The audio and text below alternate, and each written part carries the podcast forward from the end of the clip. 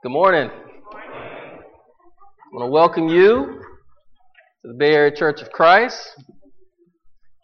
It's my honor to be able to speak to you this morning. I want to share some things that God has placed on my heart. I hope that it will provide a blessing to you. I hope that you will be encouraged. I hope that you will be convicted. And I hope that you will allow the Word of God to work in your life in a powerful way.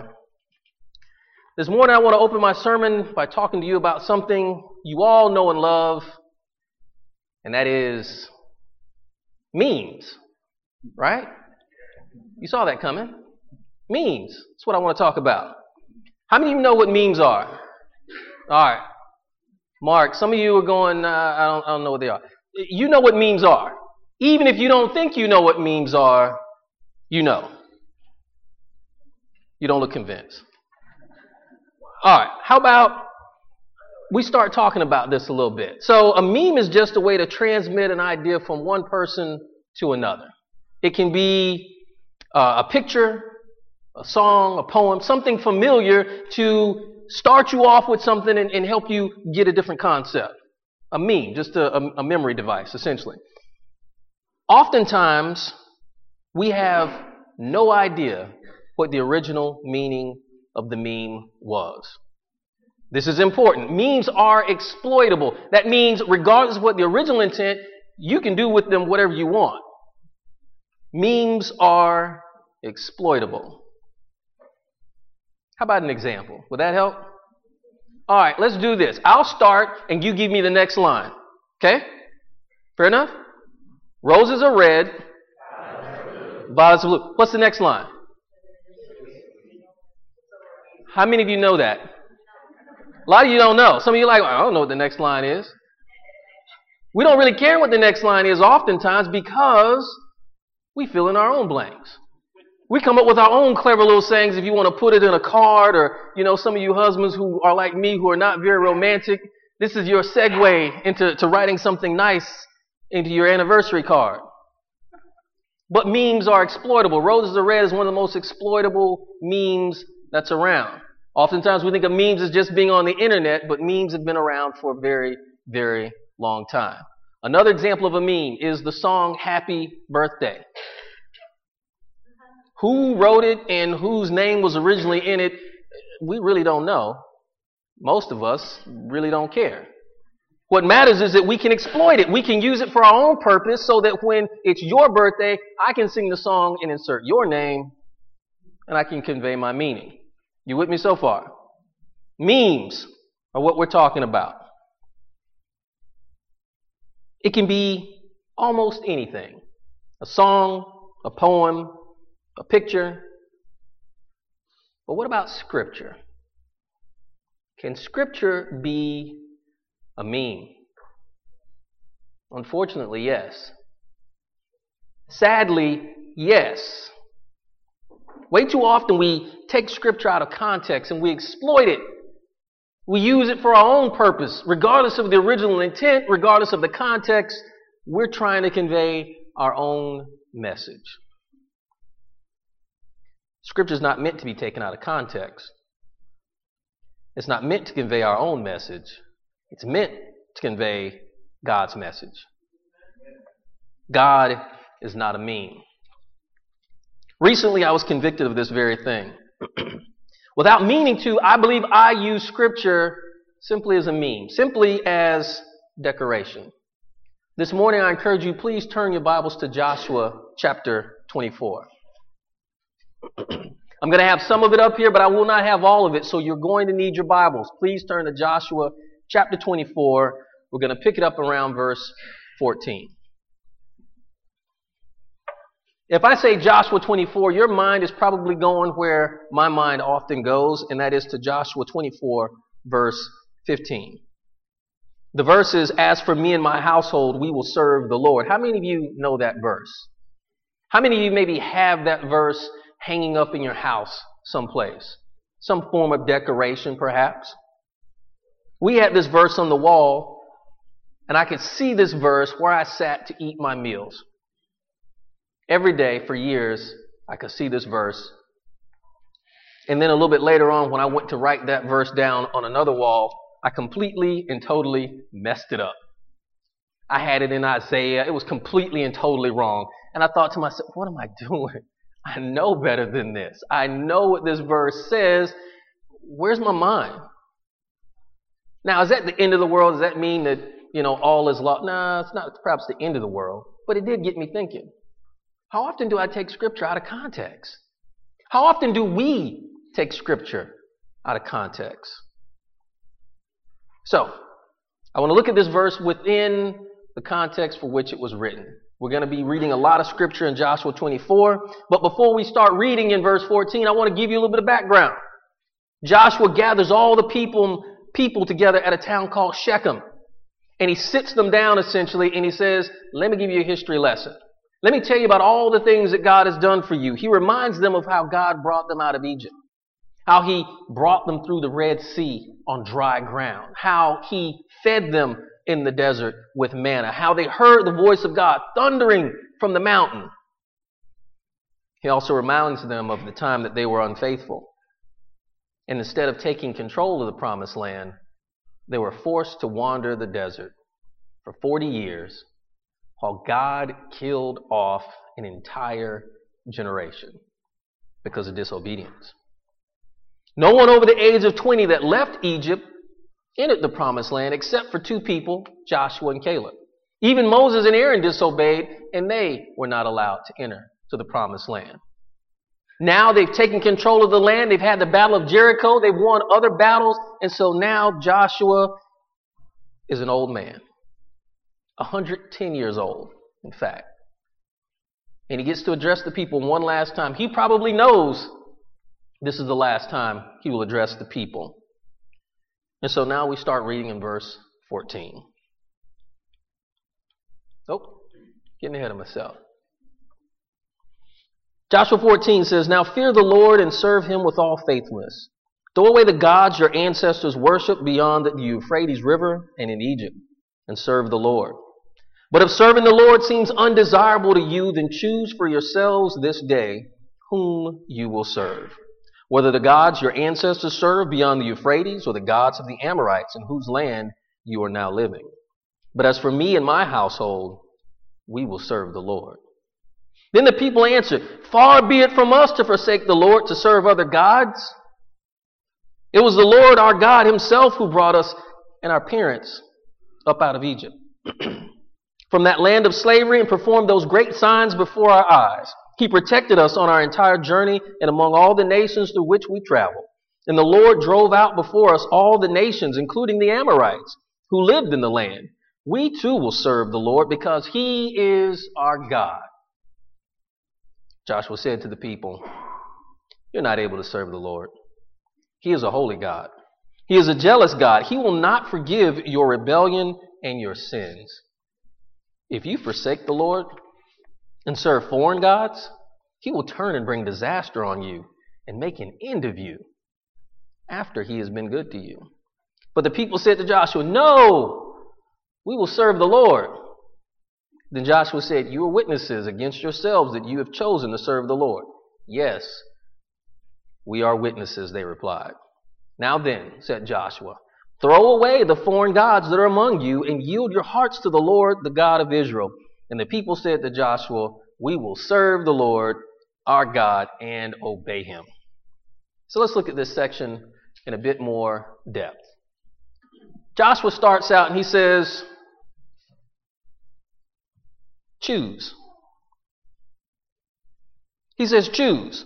Look at verse 14. Even though these were God's people who just inherited the promised land, they still had idols with them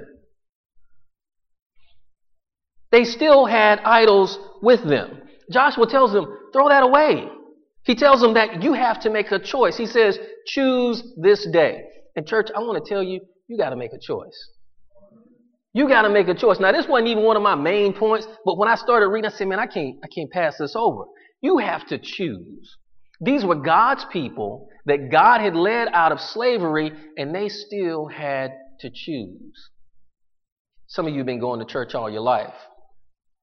You've been raised attending church, but guess what? You still got to choose. Just because your parents are saved don't mean you saved. I heard a preacher say one time God doesn't have any grandchildren. You got to have your own relationship with Him. You have to choose. All right, like I said, that wasn't even one of my main points, but I couldn't gloss over that. Let's get to verse 15. This is what I really want to focus your attention on. Joshua says, But as for me and my house, we will serve the Lord. Why the emphasis on his household? Joshua's seen what happens to an entire household when someone decides to disobey the Lord. In Numbers chapter 16, we read about Korah's rebellion. If you recall, Korah was a man who decided he didn't want to follow the leadership that God set up. He wanted to do his own thing. God opened up the ground and swallowed him and his entire family. Now, he warned them to separate themselves from Korah. They didn't do it. And so they received the same punishment that Korah received. Joshua also knew what happened with a man named Achan. In Joshua chapter 7, we read that Achan took some things during a war campaign that God told him to destroy. The next battle against Ai, a small little town where Israelites should have easily won, men died in that battle. Then it was discovered that Achan had sinned, and his whole family was stoned as a result. Now, doesn't that seem kind of harsh to you? Come on now, be honest. Seems a little harsh. Does God destroy the righteous with the wicked? No. No, He doesn't. So if these people receive punishment from God, that tells us that they were guilty in God's sight. They were complicit in their sin. You know you can't hide from God. And you can't protect your friends or your family members from God. When we try to cover up someone else's sin, the only thing we do is join in that sin and we join in that punishment. Now, we understand this. We understand this legally, right? So I'll give you an example. If I showed up to your door, Josh, let's say I, I showed up to your door and I say, man, I, I, need a place for a little bit. You know, I, uh, just I just need a place to crash, man. He might think, well, Nicole probably finally got tired of him. Maybe let me talk to Danielle. Let me see what we can do. But if I showed up and I said, hey, man, I just robbed this bank. I really need a place to lay low right now. You're going to go, no, you can't. I'm not even talking to you right now. Get away from me because you're going to bring trouble on me and my entire family. No, I'm not letting you in. We understand that. Because if we do, we would be an accessory. Now, what's an accessory? You know, sometimes when people tell you something you don't want to hear, you start acting like you don't know what it means. You start wanting some definitions. First, you try and play deaf, that didn't work, then you play dumb. At least that's what I do. An accessory, whatever do you mean? A pair of earrings? No. I looked this up on Wikipedia, and the U.S. legal system has a definition for an accessory. Listen to this. Whoever knowing that an offense against the United States has been committed receives, relieves, comforts, or assists the offender in order to hinder or prevent his apprehension, trial, or punishment is an accessory after the fact. Are you an accessory to someone else's sin? I want you to think about it. Are you an accessory to someone else's sin? Now, you weren't the one who actually did the thing, but are you providing comfort, relief, or some sort of attempt to protect them from God? You say, we'd never do something like that. Now, would we? No.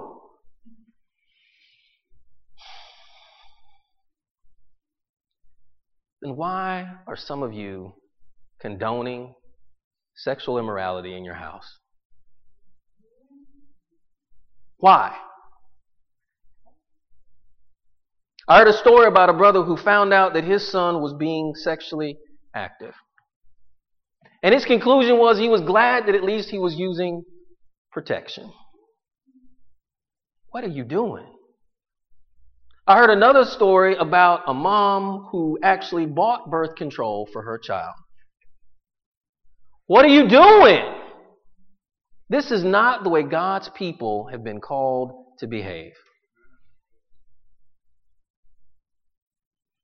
People who know that someone is cheating on their spouse, they say nothing.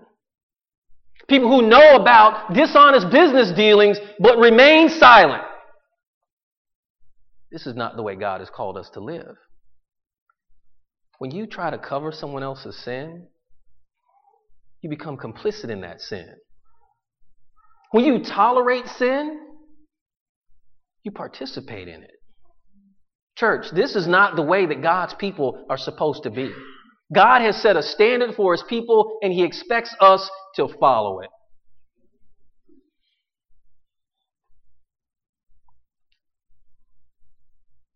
When these things happen in our house, when sin is condoned, and when disaster strikes, and I do mean when, we have the nerve to be surprised. I don't know why this is happening. Because you've been letting sin in your house. That's why it's happening. Should we be surprised? Now, do bad things happen to good people? Yeah. Can you do everything right as a parent and things still go wrong? Yeah. Adam and Eve had a perfect father. They rebelled. That wasn't God's fault, that was their fault. So I understand these things happen, but I also understand that when you allow sin in your home, you need to expect disaster. So, church, we're called to live as God's people. You know, when we say, yeah, I know God says that this is supposed to happen, but I really believe in this situation, something else needs to happen. I know that God said this, but really what I want you to focus on is that you realize you're standing in the place of God. You're saying that you know better than God knows. God's too mean. He's too harsh. We need to be more gentle, more loving. No, we don't. We need to be more godly. We need to be His people. You know you don't love your family members more than God loves them? Do you know that? You don't love your kids more than God loves your kids. You don't love your relatives or your friends more than God loves them. You're not doing them any favors by not telling them the truth.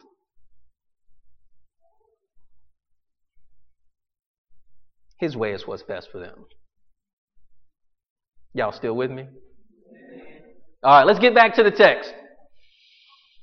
Verse 16 through 18. When we read this, it sounds like the people were offended by what Joshua said. They said, Far be it from us to serve other gods. We too will serve the Lord.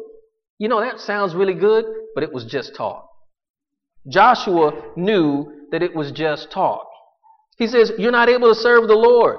He's a holy God. He's a jealous God. He will not forgive your rebellion and your sins. If you forsake the Lord and serve other gods, He will turn and bring disaster on you and make an end of you after he's been good to you. Why is Joshua being so harsh? They said they were going to accept it. Why isn't he accepting their statement? It's because they still had idols with them. What you think about that? They still had idols in their possessions even after all they've seen God do. These people, God's people, they still had idols. I like this meme. Now, by the way, I understand some of you won't understand all of these, but the whole definition of a meme is the, the context is, is really not that important. What I'm trying to convey is that they're trying to hold on to both God and idols. And it's just embarrassing. It's just inappropriate. It's just obvious. What are you doing? So I ask you this question do you have any idols with you? Now, you're God's people just like they were God's people. But do you have any idols with you? Of course, they wouldn't look like statues of figurines, most likely, but maybe it's a phone number or an email address that you're holding on to that you know you shouldn't have. Business card, I don't know. Maybe it's a piece of information that you're using as leverage over someone. I don't know what the idol looks like. I don't know if it could be drugs, it could be alcohol, but I ask you, do you have any idols with you? If so, you need to get rid of them.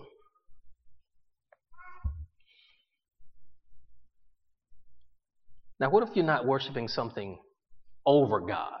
Because that's what the Israelites were doing. They weren't trying to worship things instead of God necessarily, they were just trying to bring things alongside God. That's not so bad, right? Yeah, yeah, it is. It's not okay. Matthew chapter 6, verse 24. It says, No one can serve two masters. Either you will hate the one and love the other, or you will be devoted to the one and despise the other. You cannot serve both God and money. I think chasing money is probably one of the most common idols we have. I know this is a struggle that I have, and one that many other people have to deal with also. You can't have anything on the same level as God. Certainly nothing can be above him, but nothing can even be on the same level. You cannot serve two masters. You have to pick one. Joshua tell these people, you won't serve the Lord. He won't forgive your rebellion and your sins. Another translation says, God's not going to put up with that. You know what? Joshua wasn't wrong. He was right. Unfortunately, people did rebel. They didn't honor the covenant that they made with God.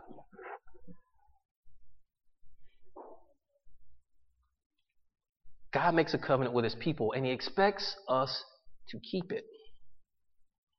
You can't use God when you want to for your own purposes. God is not a meme. You can't exploit God. The original context makes all the difference in the world. Who he is and what he said is crucial. Let me get to my next point. Talking about covenant. When you make a covenant with God, He expects you to keep it, or there's going to be consequences. You know, covenant is just another word for contract. On May 31st, 2008, I made a covenant. Nicole made a covenant when we stood here and we got married. It's a covenant. It's a legally binding contract. Now, most importantly, it's spiritually binding. Because you can get out of it legally, right? But spiritually, this contract is binding. I stood here, I made oaths, and I said, I'm going to love you until one of us dies. And so far, we ain't dead yet. And I'm still trying to honor that covenant. It's been almost 11 years, and I'm still trying to honor that covenant. God chose Abraham. And he made a covenant with him way back in Genesis chapter 15. God told Abraham that he would give him land, descendants, and that all humanity would be blessed through him. God kept this promise by giving him millions of descendants. He gave him the promised land and he delivered Jesus Christ, the Messiah, through the lineage of Abraham to save us all. He fulfilled that covenant. Now, God's established a new covenant. Remember what Jesus says in Luke chapter 22. He says, This cup is the new covenant in my blood. God still wants a covenant with you. He still wants to have that contract with you. God doesn't break his promises. In fact, he has kept every single one of them. He expects you to do the same. So there's good news and bad news. Good news and bad news with every covenant. There's good news and bad news even with the covenant that I made with my wife. The good news is that when I fail, she doesn't just walk out and leave me. She doesn't. She doesn't just abandon me, but she talks to me. We communicate. I get better. Hopefully, she gets better. We move forward in our covenant. The better news is that although the Israelites failed, God didn't walk off and leave them either. Yes, they were punished, but however, God is faithful. He honored his covenant. And the best news is that when you and I fail, Jesus does not walk out and leave you. On the contrary, he loves you, he forgives you, and he purifies you through his blood. That's the good news. Now, what's the bad news? Is there any bad news about my covenant with my wife? Yeah. There's some bad news. The bad news is that she holds me to some really high standards. Some really high standards. I'll give you an example real quick. One night we were watching TV. The show we were watching went off. She went to go get ready for bed because it was getting late. I decided I was going to sit on the couch and I whipped out my cell phone. And so I'm on my phone and I'm doing something, but the TV's still going. So I hit the mute button on the TV. So I'm not paying attention to the TV. I'm like on Facebook, text messages, playing a game. I don't remember exactly what I was doing. What I do remember is that while I was down here looking on my phone, doing stuff, all of a sudden she come back in the room. She says, "What are you watching?" I said, "What? What?" I look up on the TV screen, and it's Beyonce just shaking and gyrating, and I'm like, um, uh, um.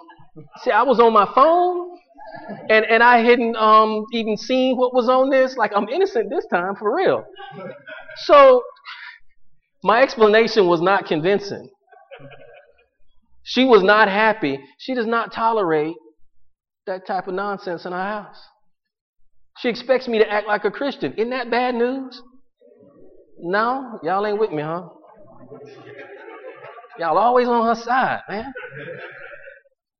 So that's the bad news. She expects me to honor the covenant. She expects me to act like a Christian is supposed to act. Oh. The worst news is that God didn't put up with unfaithfulness among the Israelites. He punished them for their sins. Joshua was right. The people failed and they received punishment from God. Now, here's the worst news the worst news is that Jesus Christ has died on the cross for your sins and for mine. Way too often, we don't honor the covenant that we made with Him. Way too often, we try and live life the way we want to live life, regardless of what Jesus has said. That's the worst news. Jesus died for our sins so that we can have eternal life. But too many of us wear his name, but aren't being faithful to the covenant we've made. God will not tolerate lip service. Matthew chapter 7, 21. Not everyone who says to me, Lord, Lord, will enter the kingdom of heaven, but only the one who does the will of my Father who is in heaven. Not everyone who says to me, Lord, Lord, will enter. You know, I could keep going on and on about different scriptures that are taken out of context. And maybe in another sermon at another time we'll get into that. But for now, let me wrap this sermon up. Because I want to remind you of what my points were. First, as people who belong to the Lord, we have a responsibility to accurately and appropriately apply Scripture to all circumstances. God is not a meme. His word is not meant to simply decorate your wall, but to be studied and obeyed. Now, there's nothing wrong with hanging scripture on your wall, but if you don't obey it, it doesn't do you any good. Next, we are responsible for what we allow in our homes. Sin should never be tolerated, let alone accepted, and certainly not condoned. Finally, God takes covenants very seriously. The covenant that Joshua was under, it didn't include the forgiveness of sins the way the covenant that we have does. But praise God, you and I are called to the new covenant that is established in the blood of Jesus Christ. I end with this verse Matthew chapter 26, verse 28. This is my blood of the covenant, which is poured out for many for the forgiveness of sins. God is inviting each and every one of you into a covenant this morning. He wants a relationship with you that will last forever and ever. You may want to serve God. You may have tried to do it on your own, but you're not able to. You got to have the blood of Jesus Christ covering you.